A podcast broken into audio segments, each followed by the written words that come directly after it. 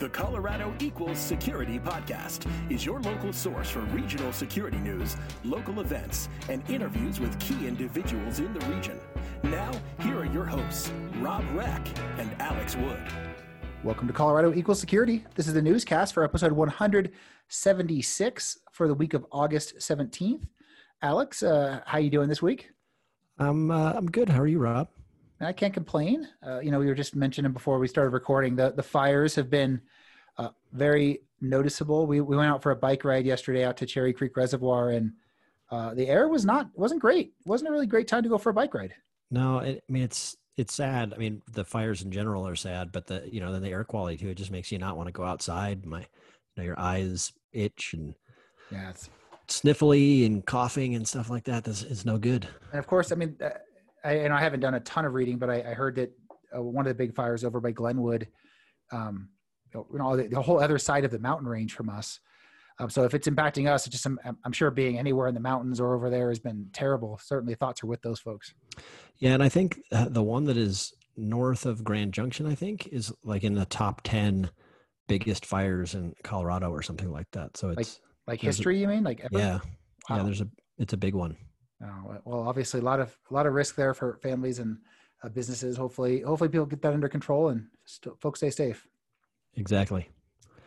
But well, we can't. This is not the Colorado Equals Fire show. Uh, let's talk about some security. You know, reminder: we have a Slack channel with a vibrant 1,500 plus people contributing. We just added a new channel this week for uh, oh man, what was there? There's a food and drink one and, and a yep. Dungeons and Dragons channel at the request of a few folks. So oh, I, I missed that one. You know, whatever your niche is, uh, they're they're getting created.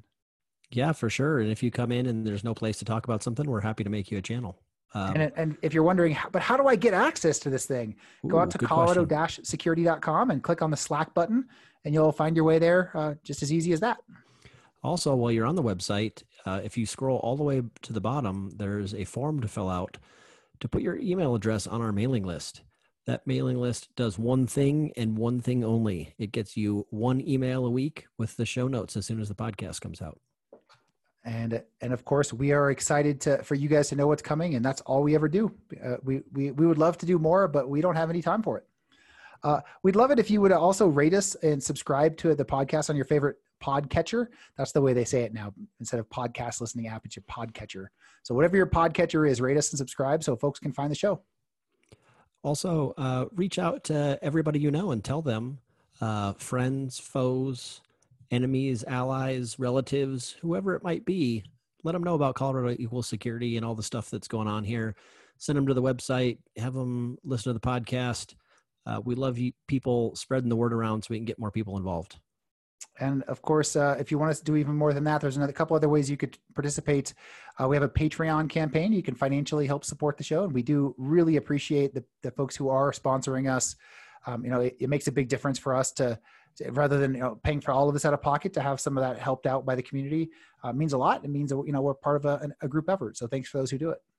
Yeah, and then of course, as part of the podcast, we try and have an interview every week. Um, it has become harder and harder for Rob and I to get those interviews done for various reasons. So if you want to interview somebody, uh, we would love for you to do that.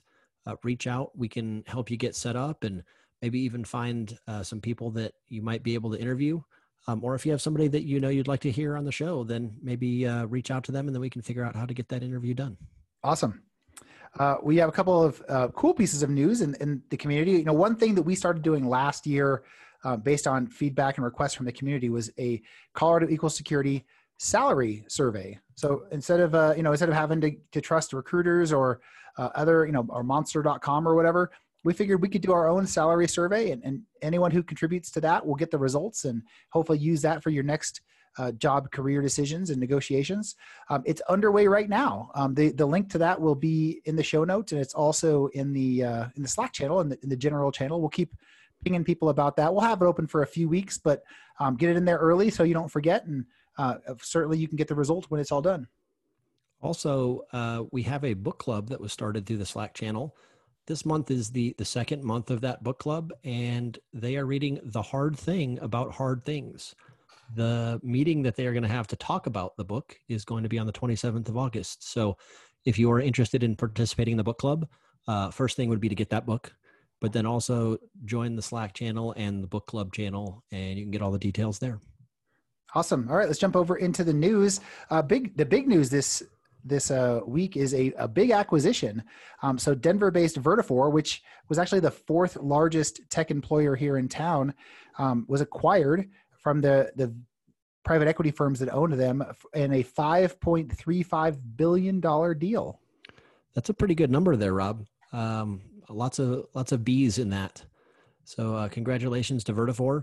Uh, Vertafore, if you don't know what they do, they make uh, software for simplifying and automating uh, insurance. So uh, they're pretty widely used at this point, and uh, it seems like they're only on the way up. Yeah, they sell they sell to insurance companies. Uh, I did, uh, and we we talked about Vertafore quite a few times because they moved their headquarters to Denver a few years ago. Um, the the CISO over there, Stephen Edmonds, is a is a friend and, and former colleague of mine. Um, it sounds like a pretty good thing. You know, Roper, the company that bought them, in their history has never sold a company. They they buy companies for the long haul, and they they look for these um, B2B. So, so Vertafore sells to insurance companies, not to consumers. They look for B2B software companies that they can, uh, they can help optimize and, and help run for the long haul. So this is a good thing. And you're not going to be changing names. We shouldn't be losing any employees. Uh, it's going to be, you know, just kind of the, the future for Vertafore in a new organization.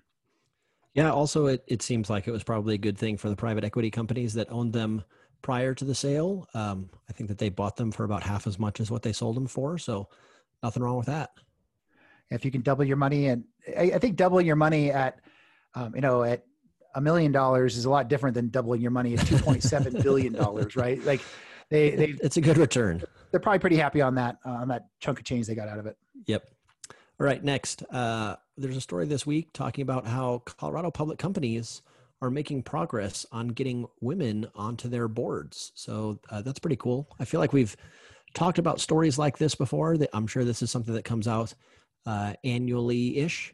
And, uh, and this time around, it showed that uh, this study showed that 19% of uh, board positions at just under 100 Colorado public companies are held by women. Um, previously, uh, this was 2011 uh, was the previous data point that they have, and it was only 7% held board positions. So that's a pretty big jump.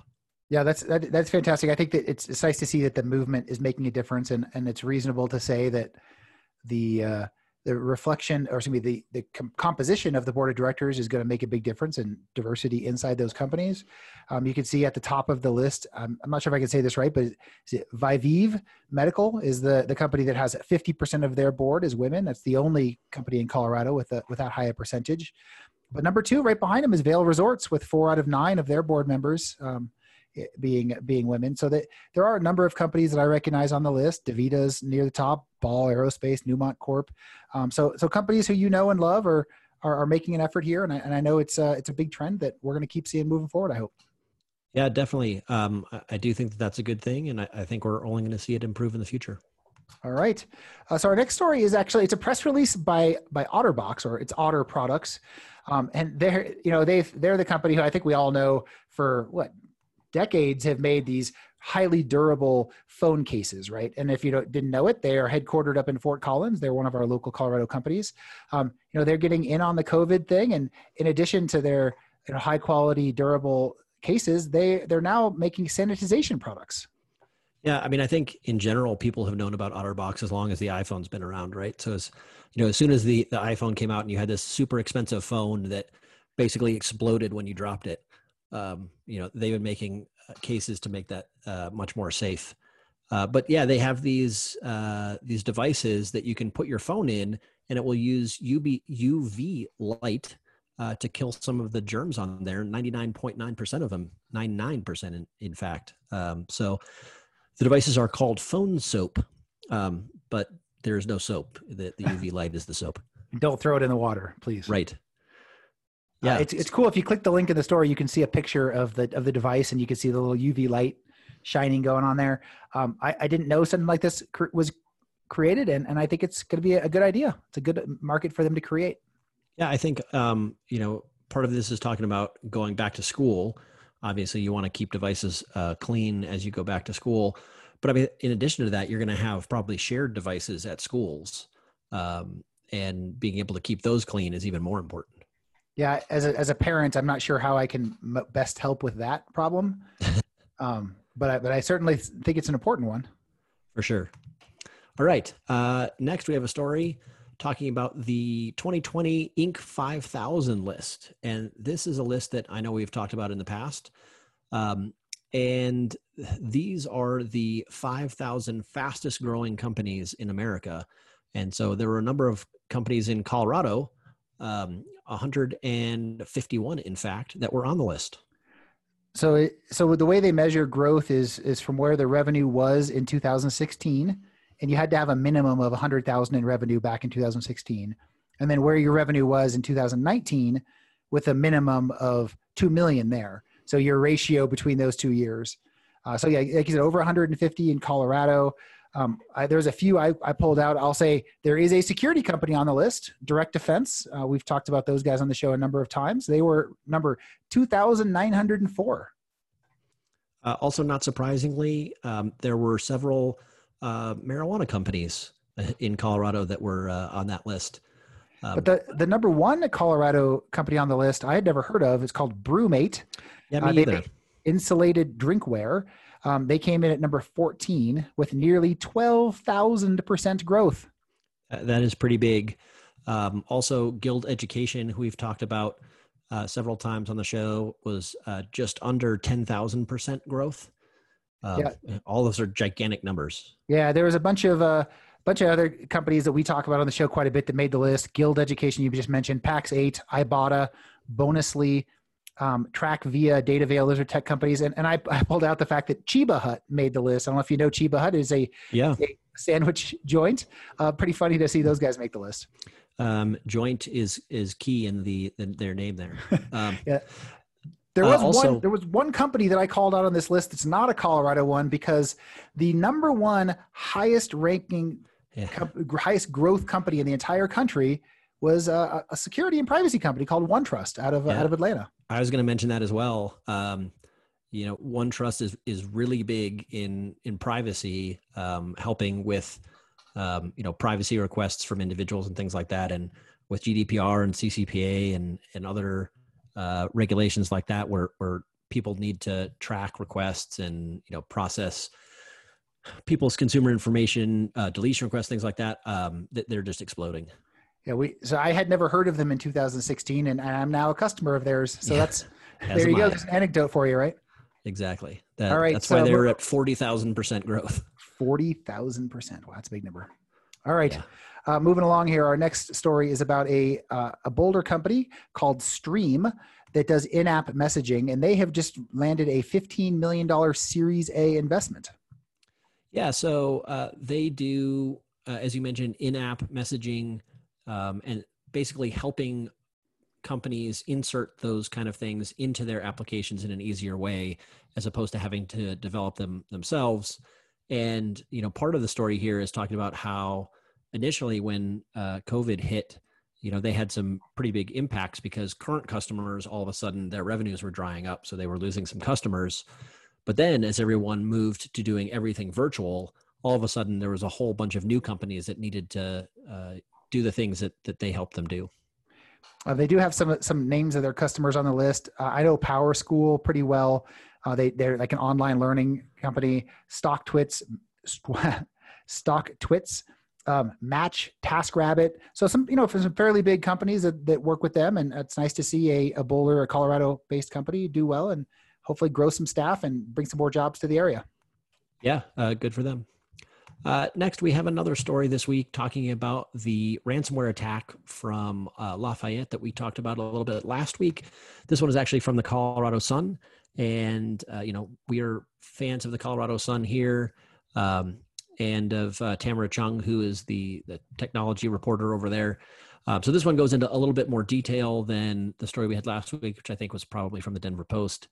Um, some some similar information talking about you know what happened in Lafayette and other events that have happened in Colorado um, in the, the recent past, uh, but lots of good detail about what's going on. Yeah, we, well, I think we've said this in the past, but you know, the way I look at Colorado Sun is, you know, they do the kind of reporting that we're too lazy to do, and I appreciate the fact that Tamara gets it done. And you know, it's nice to see some of the security folks that we know, like Benjamin Edelman, who's the we've had on the show previously, and he's the CISO for the city of Boulder, and Debbie Blyth, the, the CISO for the state of Colorado.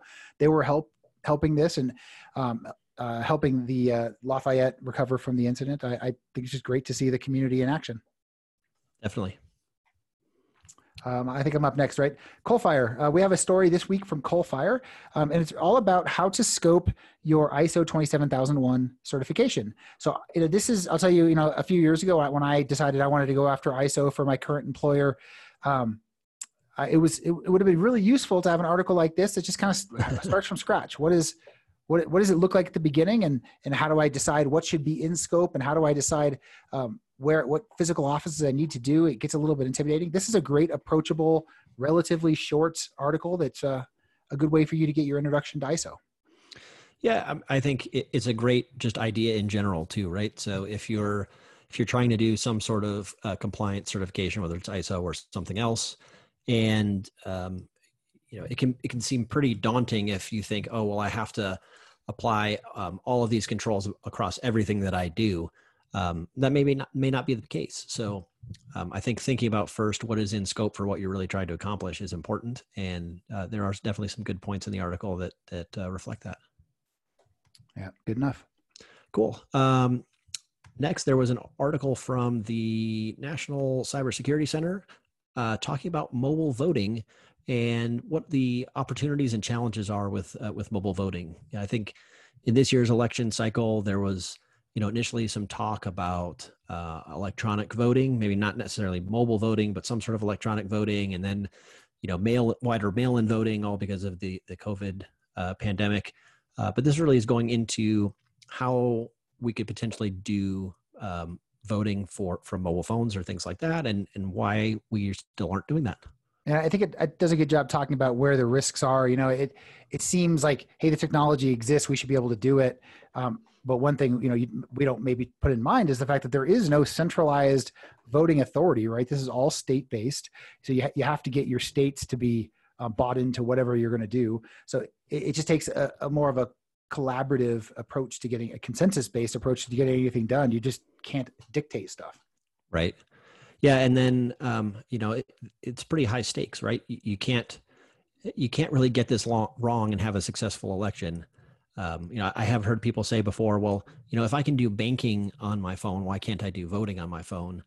Um, and sound as, as strange as it may sound, there's actually a, a greater um, leeway for fraud in financial services than there would be in something like voting. Yeah, it's kind of built into the system. Uh, I think if you have, uh, if you can't trust your your elected officials, it, it does an awful lot of damage to your your society in general. Definitely. All right, so next we'll jump over to Optiv released a report this week. Um, it's their 2020 Cyber Threat Intelligence Estimate exploring vulnerability, attack methodology, and vertical industry trends. So there's a, a pretty good mouthful there. Um, but really, what it's coming down to is just telling you what's going on in terms of attackers in the world right now. Yeah, um, it, it, seems like in general, this is the time for whatever reason. Maybe it's because uh, virtual black hat just happened that all of the companies are releasing their uh, 2020 reports on 2019 activity. Um, but uh, so some interesting uh, information in here talking about you know where the threats are in verticals and um, other things like that. What was for sale on the dark web? Um, lots of good information if you're really looking to see uh, where attacks are happening and what is being targeted. Yeah, I thought that uh, one of the interesting stats that they they called out here in the summary is that 46% of um, marketplace sales were were actually for passports or other illegal documents. So it's kind of interesting that I wouldn't have probably thought of that as being the the top of the list, but apparently that's what the bad guys are most looking for. Yeah, um, and also nearly two thirds of the incidents in the sample were phishing and brand misuse. So I think not surprisingly, those are uh, the the biggest avenues of attack these days. Good stuff. Our last right. story is uh, is actually one from Security Pursuit. We haven't had a lot of their content in the past, but I thought this was a an interesting topic and one that's timely. It's how businesses can prepare for the oncoming um, IoT surge. How do you get your your company ready for IoT? Yeah, I, I thought it was a good primer in that, talking about um, you know what they mean by IoT and, and what types of IoT risks there are. You know where you should be looking for these things, um, and then you know some potential things that you can look at, like um, the OWASP guide for uh, top ten for IoT devices. Um, so yeah, good intro to that and some good information on you know what you should look for in, in securing IoT devices. I did appreciate it at the beginning. They they kind of break the IoT uh, use cases into five different ones, um, and and I, I bet most of us have a have a tendency to kind of think of one or maybe two of these five as you know what what does IoT mean, and it probably de- just depends on what our exposure is. So like consumer IoT is one category, voice assistants and smart homes things, that, and I'll I'll be honest, that's probably the one that comes to mind first for me. Uh, but then they get into they call commercial IoT, so pacemakers in healthcare or vehicle tracking for industrial fleets. Um, industrial IoT, like HVAC, or excuse me, HVAC, digital control systems, and smart agriculture. Uh, infrastructure IoT for smart city applications, and then the last one, which I, I probably wouldn't have thought of at all, is uh, military IoT. So wearable combat biometric sensors, drones, and surveillance robots. Um, interesting that you know they're kind of helping us think of these different categories, so we don't we don't miss something that's probably critical. Uh, and I think I agree. I would not think of the military IoT one, but it is probably the most important one because uh, that's really the only one that can, uh, you know, potentially cause damage to your house if it was, uh, if it's taken over. You know, having a drone all of a sudden come after you. Yep, uh, it's good to see that, and of course, this is from our friend Steve Fox. Uh, we we probably should have him on the show one of these days, or back on the show. Have we had him in the past? You know, I, I think I don't think we have. I, I remember talking to him at one point about getting an interview, and I don't think it ever happened. Yeah, we, we got to get him on the show. All right. Uh, that's it for news. Let's go ahead and jump over to the Slack message of the week. Big thanks to Andre Gata. Andre has been a, a, a extraordinarily loyal supporter of the show for the whole time we've been around, and he's uh, every week allows us to to give a prize to one of the great comments we have in the Slack uh, Slack board this week. Um, so this week, who do we have, Alex? Uh, this week, the uh, Slack message of the week goes to Jason Jakes. Um, Jason has been trying to sort of in general organize fun things for for the community um, and recently is organizing a fantasy football league for uh, colorado equals security so if you're on the slack channel you may have seen the announcements about that but his post was posting the the trophy that will be awarded to the winner of this year's fantasy football league which is a, a pretty cool looking trophy It is actually beautiful. I, I, you know, I opted out of fantasy football just due to time constraints, but I kind of wish I had got in there now that I've seen it. Uh, you know you might be able to i don't know if there's still any spots left And uh, uh, I'd also point out Jason's also regularly organizing poker tournaments. So anyone who wants to get involved, uh, get get in the Slack channel and, and meet some folks. Yeah, and you Great. may also notice uh, or recognize him from doing some of our guest interviews. So Awesome. he's everywhere. He's everywhere. We love it. So Jason will get to pick one item out of the Colorado Equal Security Store, and uh, we will look forward to seeing more great Slack messages from him next week. Awesome. Let's move over to events. Uh, we've got a few events upcoming in the next couple weeks. First, uh, Cloud Security Alliance is doing their August meeting on the 18th. Uh, we on the twentieth, we have the Colorado Springs ISSA chapter doing their August online series. On the 25th, Denver ISSA is doing a behavior centric approach to securing data. On the 26th, ISC, ISC Squared Pikes Peak is doing their August chapter meeting. On the 27th, ASIS, uh, the physical security group, is doing a Women in Security coffee chat with Carrie Darling. And I got to point out that some it's not it's not yet, so we shouldn't be talking about it yet. But in a couple of weeks, ASIS is doing a uh, a skeet shooting event. Um, so if if you are someone who loves to shoot, uh, this is an event you might look at, and I think it's sometime in middle September. You can go out to Colorado Equal Security, Colorado-security.com to to find the, our event calendar and um, find all the events, all the details out there. Awesome. Uh, I guess Okay. last one for this month is on the 28th. DC 303 is doing their August meeting. That's online and uh, should be a lot of fun. All right, let's jump over to jobs. Uh, All right. University of Colorado Denver, the Anschutz Medical Campus is hiring a director of IT security and compliance. Now, is this working with you, Alex? Um, this is not working with me. It does have the Anschutz name on it, but it is uh, not part of our organization, just something that uh, Mr. Anschutz put his name on. So, uh, next job Corhio is looking for a cybersecurity officer. Corhio is a medical. You said help help doctors get placed. Is that what you told said earlier? Uh, yeah, it's a medical services company. uh, You know, so it's not um, not a hospital uh, Yeah. kind of organization, but you know, in the medical industry. Uh, Ball Aerospace is hiring an information systems security officer. That's probably on their cleared side based on that title. Twitter is looking for a staff product manager for security, privacy, and data protection. I thought that sounded pretty cool. Yeah, a product manager for for those. I'm, I'm trying to figure out exactly what that means because I don't think they have security products. Maybe they're building some, or maybe this is just how they embed security into their right internal products Uh, well, they're Blue Team Alpha, the, comp- the company Blue Team Alpha is hiring senior security engineer focused on incident response. nelnet uh, is looking for a cybersecurity engineer for servers Uh, Zoom is hiring a senior security analyst for their SOC. elevations credit union is looking for an information security engineer Charles Schwab is hiring a senior cloud security engineer. And finally galvanize is looking for a cybersecurity curriculum development sme so galvanize you know they're a um, you know boot camp education company so it looks like they're trying to build some cybersecurity content as well So if you want to teach the next generation of uh, developers how to how to do security, number one, that'd be super valuable. Number two, here's your opportunity. sounds good All right, Alex. Uh, I think that is it for our um, for our news this week. We I think we but we do have a feature interview that you put together, right? We do. Um, this week, I believe we have uh, an interview with Sarah Avery. Uh, Sarah is uh, well known in the community. If you've been around, she was at LogRhythm for a long time. She helped start the uh, the ISSA's uh, Women in Security group here in Denver, and um, you know, it's just an all around great person. So I sat down with her and had a nice chat about uh, you know where she's from and where she's going. All right, looking forward to hearing it. Alex, thanks for your time. We'll uh, we'll talk to everyone again next week. Sounds good. Thanks, Rob. Hello, this is Jeremy Cooper Levitt, Managing Director of Assurance at Charles Schwab. This is Colorado Equals Security for Colorado security professionals by Colorado security professionals. Welcome to Colorado Equal Security.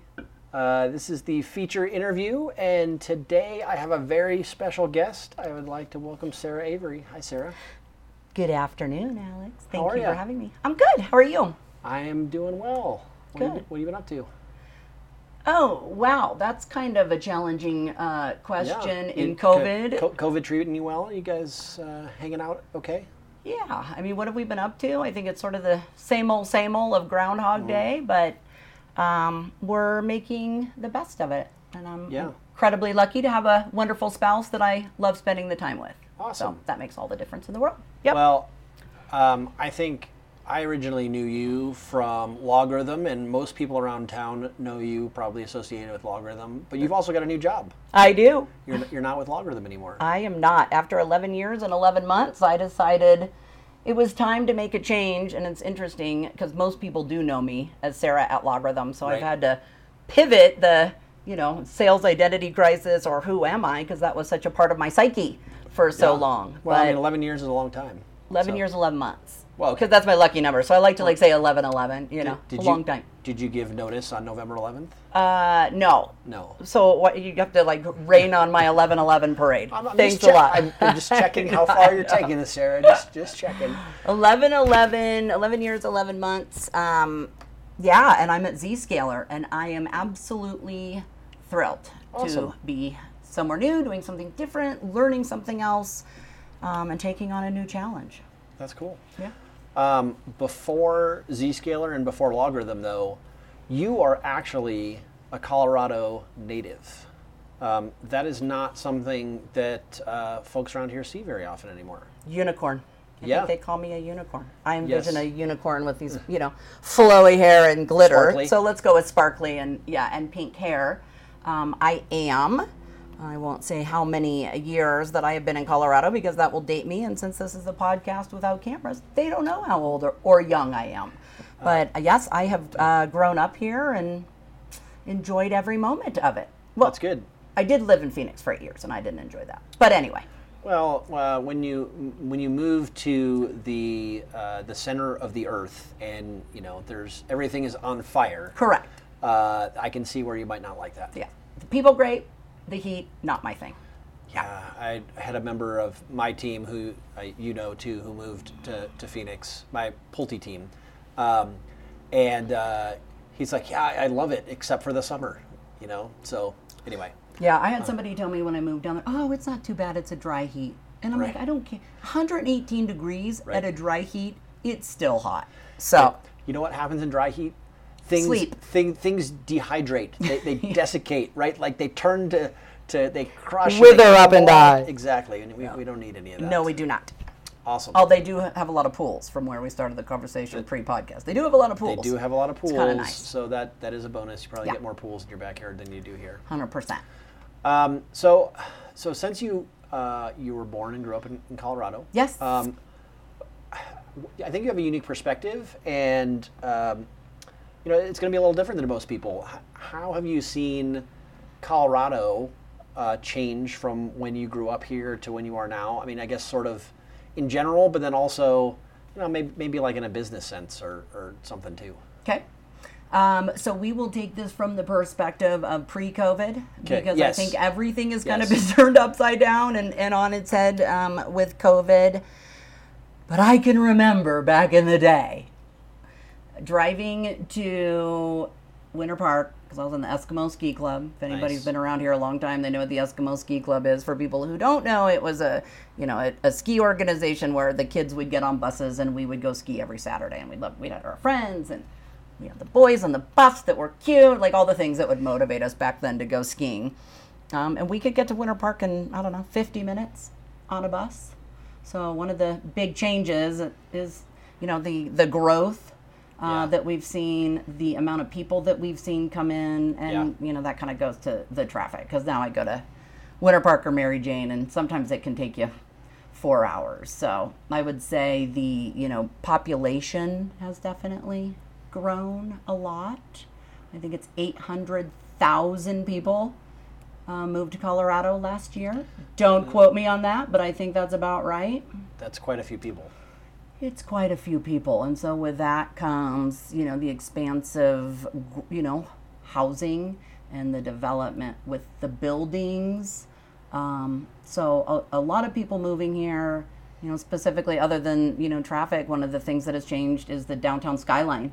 Right. You know, I remember waking up every day to that blue Qwest sign. Right. Um, and you know that's gone, and took me a little while to get used to it. But now we have beautiful buildings like the Optiv and Gates building and the Four Seasons. So it's changed, not necessarily you know better or worse, but the the growth is there for sure. Yeah, as you know, my wife also grew up here, and you know we live on the south side of ti- town, and she's always pointing out to me, "Oh, hey, when I grew up, this part over here, this just used to be empty fields. You know, th- there was nothing here, and now it's you know a, a shopping mall or a office park or a whatever, and All of it. Not too many empty fields anymore. No, when I will drive down to Colorado Springs for meetings, it's Yeah. insane to me. Like Castle Rock didn't exist, but certainly there was it was empty fields and you know farmland and whatever, and now it's you know housing project after housing project after housing project. So Uh, a lot of growth. My first job out here was at IBM up in Boulder. Oh, yeah. But but I lived in Denver, so I drove 36 every day. Easy breezy, huh? and you know you'd get past um, you know like like the first uh, exit at you know for Westminster, um, and then it was like there was it was fields until you got over the hill and you could see Your Boulder. building, yeah. yeah. And uh, now it's not quite exactly that way anymore. There's a little bit of a development over there. But the good part of that is now there is an express lane. That's true. So even with the traffic, you've got the express lane. Um, but as yeah, long, it's as long as the highway doesn't fall apart, you know we're all good. So a little bit of a what was that a hole or uh, yeah, something that kind of fell apart. I wasn't there at the time, which is good. I'm still alive. that is good. Yeah, God, you weren't too. yes, yeah, and the other thing I was going to say on that topic too was um, when I've I've been out here 23 years now. Yep. Um, and I remember like the biggest thing I can remember about downtown Denver when I first moved out here was like, wow, there's so many parking lots. Like yeah. like downtown was like you know two thirds surface parking lots, and, and Mm-hmm. Not anymore. Now it's those are all gone. Well, the ones that are left are now being used as uh, outdoor eating areas. So I guess Yep. that's good that there are some left, Yeah. right? Yeah, that's good too. Yeah. So the growth, the skyline, um, from a technology and business perspective, um, I mean, there was a lot of oil and gas. It's kind of sad to see where, as you know, Yeah. You know, kind of what's headed there. Um, a lot of empty buildings downtown, I think, as, as a result of uh, the pandemic. But here we go, dating myself again. But MCI, and I mean, we were huge telecom 20 years ago Yeah. maybe. Um, so I think we've seen kind of the way of telecom, telco, telecom, you know, kind of go away. Although Dish is here, so maybe bringing that back a little bit, and then we've had to, you know, reinvent ourselves into different lines of business, which is where technology and cybersecurity comes in. I think what we just moved up the ranks to be number seven for technology. Yeah. Um, so good stuff. I think Colorado does a good job pivoting when we see something going awry to, to pull it back and, and find a way to thrive. For sure. So For sure. for For sure. sure. Uh, so we just said that you spent almost 12 years at LogRhythm. Yes. Um, but I'm going to give away a secret. You probably had a job before that. So w- where did you start? oh, where did I start? Yeah, We want to go like way back on where I started or my tech career? Uh, well, whichever you want to do. Okay. Well, I'll tell you my first job out of college because it was actually, I love this question, um, the most rewarding job that I've ever had, Oh. um, which is what took me to Arizona. Okay. I uh, went to work for a clothing company, and when I was offered uh, the job for a clothing company, back then I didn't do my research probably before interviewing. I didn't know any better, and I thought I'm going to go to work for this hip clothing company in Arizona and meet all these people. I was young and didn't know any better. Well, as I get into the process, it was actually a clothing line for uh, folks that needed. Um, adaptive clothing in residence homes, like nursing homes. So the backs were cut out. Yeah. That, Served a pur- What's not stylish about that? That sounds perfectly stylish to me. Oh, let me tell you how I made it stylish. I was going to make this stylish come hell or high water. So uh, it was adaptive clothing, and you know, the the part that I loved about it was you know I had to get creative and find a way to help the residents enjoy what was left of their lives while Yeah. also you know i wanted them to feel good in the clothing that was being presented to them and some had a mind and some of them didn't. I did fashion shows. So i would go in and i would again, this is going to be on on a podcast and, and forever but i would go in and set up these fashion shows. I would take the clothes i would take the racks i would have the the you know women and men come in i would sit them down. So i really love elderly people. Like it's my obsession. In a few, in a next life i want to do that. But i would sit them down. I did their hair. I did their makeup. And we did fashion shows. I awesome. know. It was awesome. So that was my first parlay into the sales world if you will. But turned out to be not maybe cool but really rewarding. So Nice. yeah. Taking it back. Yeah. So, uh, so what was it um, that brought you back to Colorado? So you were down there. You said eight years. I was down there eight years. Um, after my nursing home gig, I went into the trash business. Oh. Uh, real glamorous. Yeah. Selling recycling services. Something that's got to be you done. know, it's got to be done. And Yeah. it was recycling was really cool and hip Yeah. and new back then. Or I tell myself these things, right? Right. It's what you believe in. um, kind of keeps you going. So I was working for Browning Ferris Industries, Okay. trash company, and wanted to get back home to my family. I'm really close to my dad and stepmom and wanted to come back and there was an opportunity through the trash company to relocate. nice. You must be desperate that I'm on the podcast. it's was really exciting. I'm just kidding. Everybody's got their own story. It's my Sarah. story. And they bring me back to um, Denver. And yeah, so I worked for the trash company for a little bit. And that was before a Y2K. All of the things, you know, Y2K could, all the um, conspiracy theories in the world, computers were controlling everything. I'm like, well, I want a piece of that. Like, I just, I, maybe it's the angst or the anxiety. I want a piece of what's really controlling all of us. Yeah. So I went to work for, do you remember South Seas Data? Oh yeah.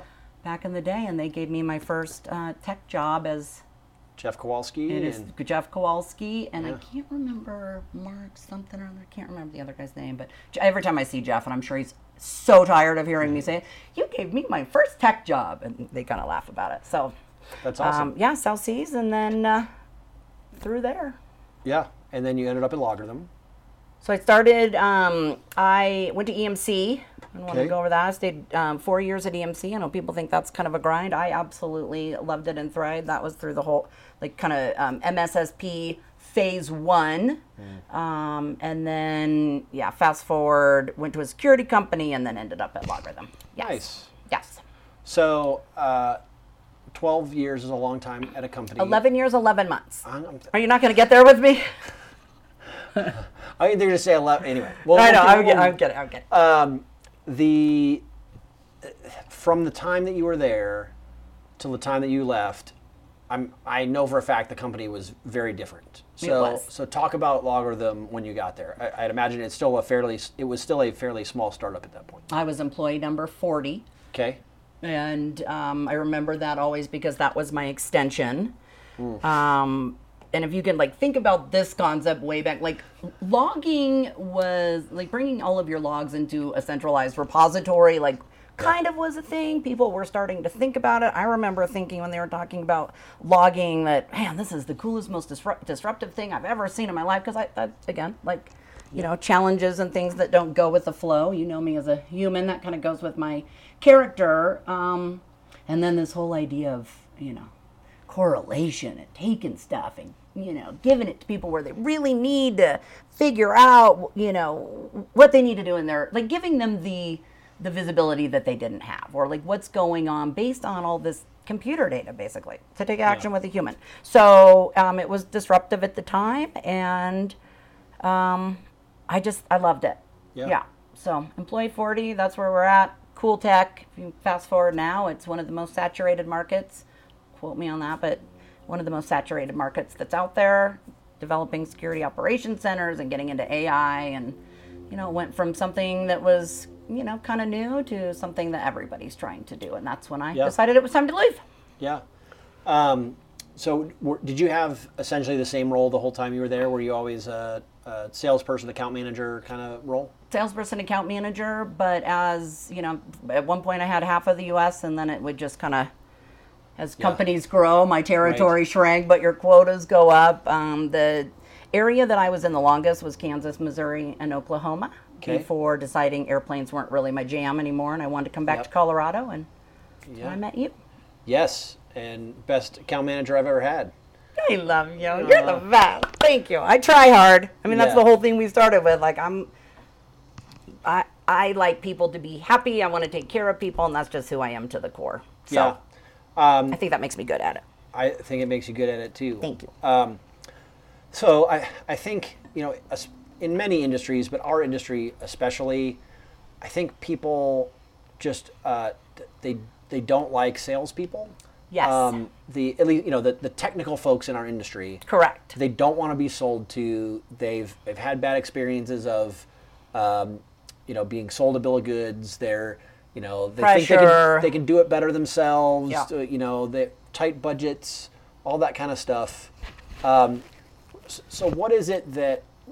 How did you approach things differently to be successful in an industry where where people didn't want to talk, Talk to you? me.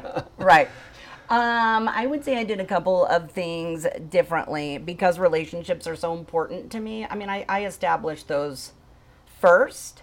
Um, so when I took over the Colorado territory, I found that there were a lot of people that were pretty unhappy with Yeah. LogRhythm and the technology, and I did the right thing to make people happy. So you at Pulte, for example, were pretty unhappy. We got you a free appliance. You got happy, but through that, getting to know you, we established a good relationship, Yep. you know, and trust. And I've done that. There were a lot of technology issues back then. I've done that through a lot of people. So I really, I live by the mantra: do the right thing, and the money will follow. So I, I go in, I know people will do, I go in and I really try and solve people's problems. I mean, I really do, but I go about it in a way, and it's, it's not strategic or conniving, of getting to know the people, educate in a low pressure way about the technology, and then, I mean, I'd love for you to tell me, but if, if I have educated you and we have a good relationship and you know that for Zscaler example, and you're going to journey to the cloud, you're going to call me um, and I don't have to do you know a lot of outreach. So re- Right.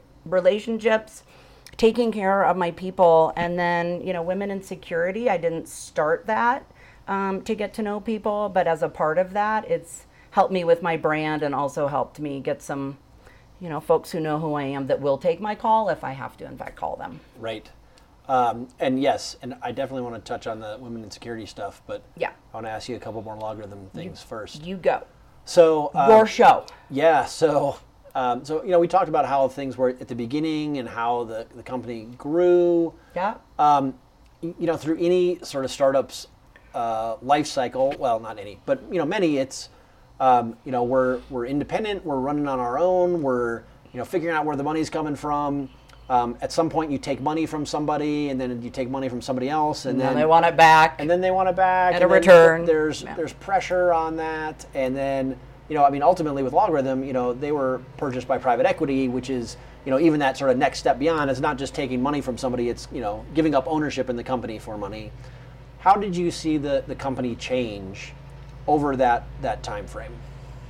Wow, you're gonna set me up here. Um, how did I see it change? Well, we'll keep it. You know, if you don't have something nice to say, don't say it at all. I think is the um, what your grandmother would tell you. But the way I saw it jane you know, private equity comes in. And if I read what private equity companies do, they come in and take struggling companies, figure out profits, loss, EBITDA, all of that to turn them around to be uh, more attractive companies for another purchase or IPO, IPO or or- whatever whatever yeah. that is. And I, I think I was a little bit um, blind to if we Yeah. were struggling or not struggling at that time. Um, so when they, you know, came in and do what all private equity companies do, um, you know, they they cut a lot of things, and so and a lot of people um, have to turn the profit and make it, it look good. So for me, um, what changed was a lot of the people that I loved started leaving. I mean, when LogRhythm was LogRhythm in the day, we were working so hard to build the coolest company, and we all felt like we were a part of something and we were a part of something good. Um, we we didn't feel that way, or I didn't feel that way. I don't want to put words in someone else's mouth when private equity came in. Um, and then the cuts started impacting me and my ability to take care of the customers and my relationships. And I just stopped feeling good about it. Because he said, Why am I successful? I, I can't go at the core of what Sarah Avery is and who I am because I don't have the support for my customers. I mean, they're, they're, Yeah. it's just the most important thing. So, Yeah. So, um, yeah, I mean, and, and that's that's always the hard thing, right? Is th- there's always going to be change. You know, you you can't stop from growing, and there's only certain ways to grow. yeah. Um, but you know, I've been in, in places where I'm just going to ask you. Yep. you start at i mean even so you know i started my career at ibm and it, while it was a gigantic company the the managed security services group that i was in was was really small we were small and tight knit and it was great we were almost like a little startup within ibm yeah. um, and then we grew and then ibm bought um, iss if you remember iss from I back do. in the day I do. um, and then that there was an integration there, and it kept getting bigger and different people, and now it, it- everything was I don't want to say out of control, but like You lose control of what you have. it, it's yes. it's not the same as what it was, Yeah. and th- you know that it just makes it hard. Um, and you know, you know, in my case, I, I don't you know fault anything or anybody or hold any, any Yeah. grudges like that, but I don't either. because stuff is going to change and you can't help that. Yep. Um, but you know, you, you always harken back to those times, the, the good old The good old days. I where, know. You know, back when it was good. The good old days. Yeah, I mean, I miss so much when it was yeah good and we were all working towards that common goal Yeah. and you know when you start to lose control, I think yeah, it get it gets hard. Yeah.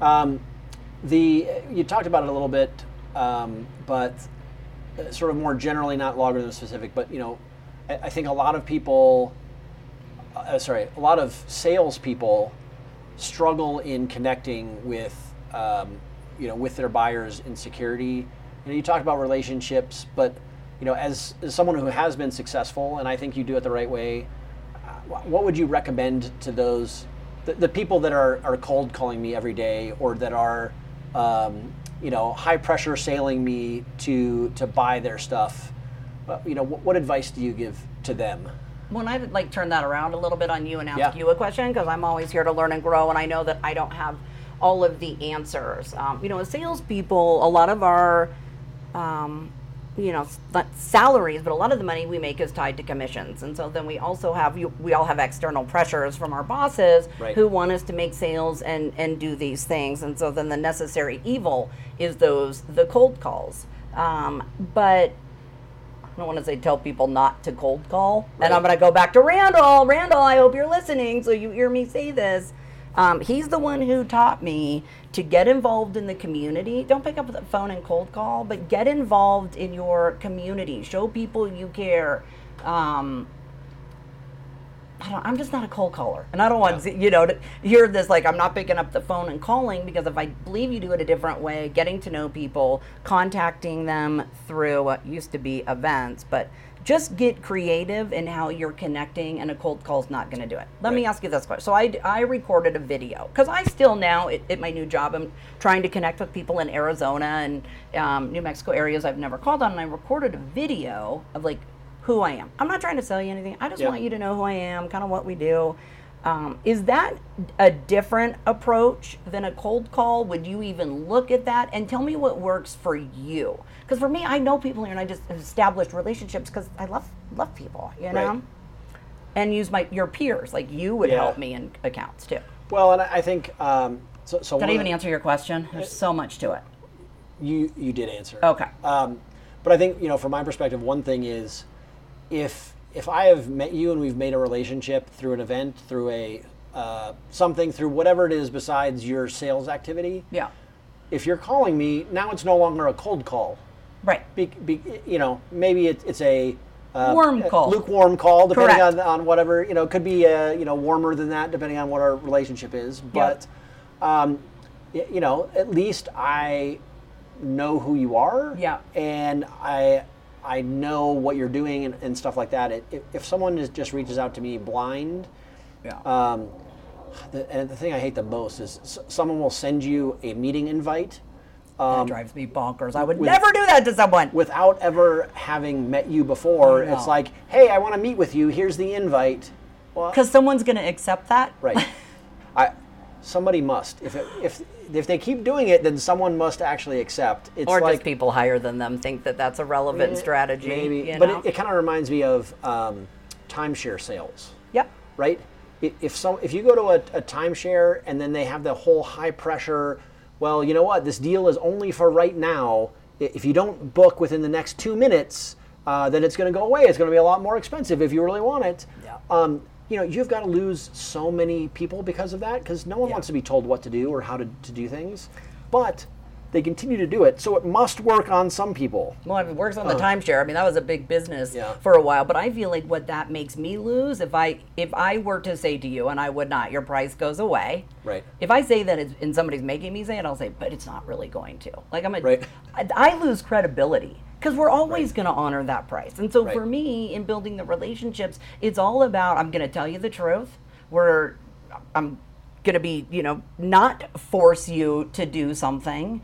Um, yeah, it just like I am genuine. Like you have to be genuine in what you do, and those are tactics. And someone on your side of the chair will see right through that. It's not Yeah. our timeline; it's always your timeline. And as a good salesperson, if you plan that timeline together, you're probably going to execute on it better. And salespeople won't be in this. Oh my gosh, why didn't we get it done? It's the end of the quarter, and you know, playing all these games. Like do your business the right way, manage it the right way Right. with your customer, and you don't get into those Yeah. high pressure games where I'm going to take this away from you. You know how much I love people taking stuff away from me?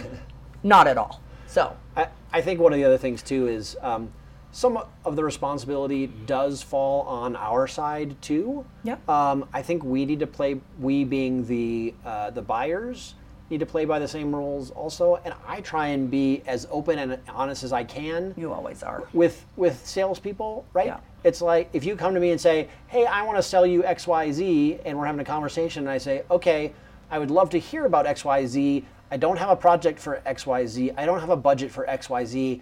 I probably don't even need X, Y, Z. But I, you know, I'm willing to hear you out about what it is."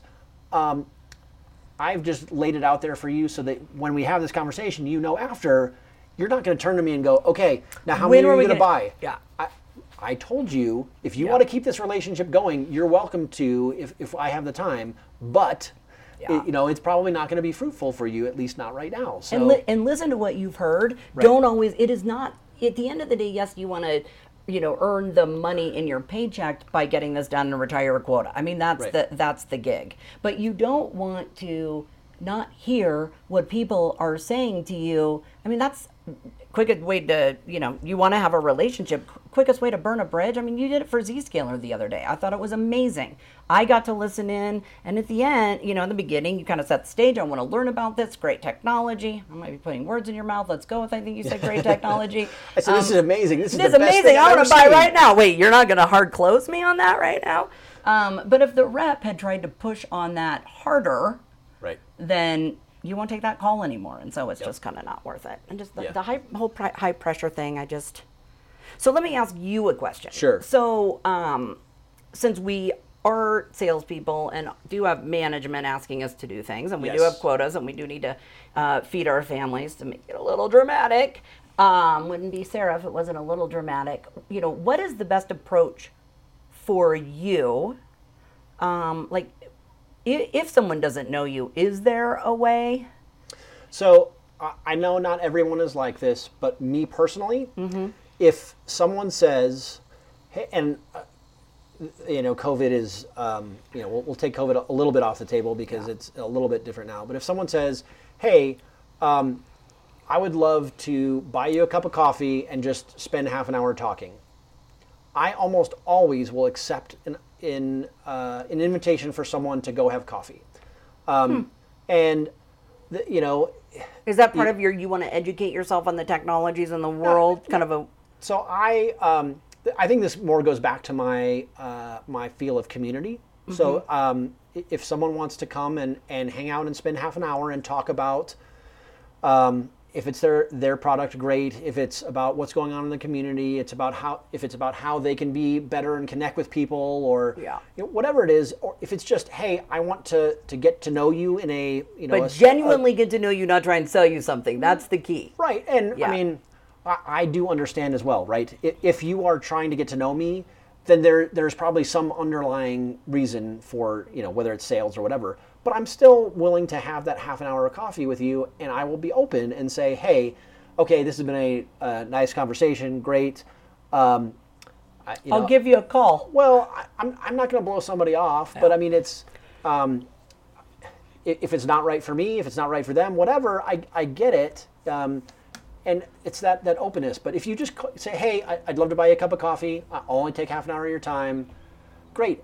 And the second part is that now we have a relationship. Yeah. Right? Now that's that's all. That's you have established a connection to Right. let it kind of evolve the way it's going to evolve. As hard as that is for people. even if I never see you again as part of your current role, maybe you go somewhere else and you're selling something Great that I might be interested in. Okay, Yeah. I know you now. We have talked before. Um, then it makes it that much easier. I, again, I know not everyone is as willing to give up um, some of their time to, to do stuff like that, but uh, you know that's kind of just that's how I am. So When it goes back to if you do the right things, the money will follow. Don't focus Right. so hard on the money and getting a deal. Right. Focus on everything that's in between because everything in between is going to be incredibly rewarding anyway. Yep. Let me ask you this question. So, um, now that I have your attention, it's the it's the Sarah story. Now it's my turn. Okay. Yes. turn this around on you. Well, I mean, you you know me, and you know I'm genuine, and I like I have to. Um, there, you know, there are sales techniques that I'm hearing about, and one of them is you know look up. Um, so I like to try and you know hone my craft. Look up something that they've done recently and send an email like I saw you present it. Blah blah blah blah blah. So to, for me, that feels disingenuous. Like, well, if you if you actually did, well, of course I would only do it if I did, but still, right. So it's um, how many other people are doing that? Yes, I agree. Um, it, to me, it, it usually does sound disingenuous. Um, if you if you did it as part of another ask, like, "Hey, I'm not just blindly reaching out to you because you're on a contact list. I do know a little bit about you, and I did see this thing." Okay, maybe. Um, but I mean, in general, I'd rather you just reach out and say, "Hey, um, I, I don't know you. I know you. I know you don't know me. Um, I would just, I would love to spend 30 minutes. That's all I'll take. What you know, whatever it is. I won't sell you. I'm just want to Yeah. start something, that kind of thing. So- Understand where I'm coming from. I got my bosses breathing Right. down my neck, and Yeah. yeah. Well, and I mean, I get it from their perspective. They want you to sell stuff. That that's what Yeah. they're they are. But um, you know, hopefully, if if there are more people like you that are trying to do it the right way, then eventually there'll be more people that are, you know, regional sales managers and VPs and whatever that are like, oh, well, I'm not going to pressure people in this way, even though I know we need to make numbers. But maybe I mean, if I'm we could solve the world problem, yeah, solve the world problem, it'd be really great if you guys could publish all of your projects and who you're willing to look at and when you Right. could take phone calls from us Monday, Tuesday, Wednesday, and then What- let what- us call you. What- Like you tell us what to do. And, yeah, and can you give you us can all? send the check. I don't have to say who's the champion and who's my business buyer. If you just publish it or send us, a, you know, in an email what your priorities are. But what are um, Yep, Sarah show. We're gonna turn the tables a little bit more. Is that okay? Sure. So um, I read something the other day about um, you know priorities changing Yep. due to COVID. Um, one was foregoing upgrades. I think the other one was consolidation of tools, uh, remote workforce, obviously, and making people more productive and effective. Um, are those things that you and your CIO are talking about? And like, what is COVID going to do, do you think, to budgets this next year and all of that? Yeah, How have priorities shifted? I, I think um, I think that there will be a lot of people that are looking to get leaner, d- depending on you know what business segment you're in. It may be like really, really, really, really, really lean. Like we're only going to keep the most essential stuff and you know work really hard to get out of contracts we already have, kind of thing. Yeah. Um, but I think even even companies that are doing well, I think that they're probably going to try and tighten the belt a little bit just because of you know how uncertain things are right now, right? Um, Do you think they'll And- take a pause and like figure out what their their security and network strategy is going forward? potentially, but I, I also think that there are you know there are companies that not not every company, but I think there are companies that are going to be thinking strategically um, and may say, oh hey, this whole thing caught us flat-footed. There are going to be some things that we need to do to make sure if something like this happens again, that that we are prepared. Um, and that could be like business continuity wise. That could be uh, Journey to the cloud. cloud. See how I did that? yeah. you know, people wise, you know, where people are, all that kind of stuff. I think is going to be uh, a focus for the for the smartest, you know, most strategic thinking companies right now. But there are, you know, there are industries right now that are still making basically zero revenue Yeah. uh, since March, and um, you know, if you're not making any money, it's tough to spend money. So. But if you're not making any money, is it some um, you know realistic for me to think that you may um, you know look at what you have to consolidate spend to save? So um, potentially, my my guess is that um, if people could make the numbers work, they could think about consolidating to save. Yeah. Um, you know, it, it's tough if you have to put out a big outlay to, to save in the in the long run. Yeah. I mean, sometimes that that's a legitimate strategy and people do that, but I think right now it's more, okay, I I I can replace these three products with one that has all the features. Maybe they're not best in class, but I can I can do that and get away with it. Or I know one platform I have, I can just add some licenses to that and get rid of another platform that has a similar function, but we weren't using it. Eh, Those kind of things. So. Yeah. Um, all right, my turn again, Sarah. Okay, gosh dang it. Um, See, build relationships and you ask questions, and it's amazing what information you can get. That's right. So we talked a little bit about community. Yep. And uh, you are big in our community because you helped start the Women in Security group with ISSA. I did. I so did. Let, let's talk a little bit about that. What? 'Kay. How did that come about? Um, how did it come about? Well, if we go back to Sarah's a native, it only seems you know apropos to talk up like my you know my mom died when I was little. Um, throw the vulnerable part in there. I think they say that's a good thing to do. When you're telling a story. I'm just kidding, but um, she died when I was little. But the things that I remember from my mom is you know she was a leader in the Equal Rights Amendment in the 70s. I was raised on free to be you and me and free thinking and to be they told me I was bossy now. They call it a leader but I mean I was just raised to empower women and so it's who I am to the core. It got started when I was covering Kansas and Missouri. I got uh, linked up with a group of great cybersecurity professionals professionals in Kansas and Missouri that were starting their own women in security group. As part of the initial meetings, and I loved the feeling and the empowerment and helping you know students get into cybersecurity and you know a lot of tech folks. I'm generalizing, and I don't mean to generalize, but some people have challenges with large you know group settings and self-esteem anyway. So I just saw people that were um, uh, scared to kind of talk in large groups. Yeah. Won't give the specific example. Um, just say, you know, this is the first meeting where I've felt comfortable Right. expressing myself. So that was in Kansas and Missouri. And when I came over to um, cover Colorado again for LogRhythm, I thought, I, you know, I, I want to do that because again, it, it's at my core. So I was at RMISC. I think it was RMISC trade show, my first one in the region. I didn't know anybody, and I've had this on the brain. And you know me, it's like if something's like I'm excited about something, I've got to talk about it. And this woman walks up to the table. I have no idea who she is at all. And I just said, let me ask you a question. What do you think about this idea of doing a women in security group here in Colorado? And she says, I think that's a great idea. I think they've tried to start them here before, hasn't really started. You need to go meet this guy, Rob Reck. I'm like, okay, I don't know who Rob Reck is. Come to find out, it was Debbie Blyth. Me either. I don't. I don't You don't know him. Yeah. Uh-huh. Are you familiar with him? It was Debbie Blyth.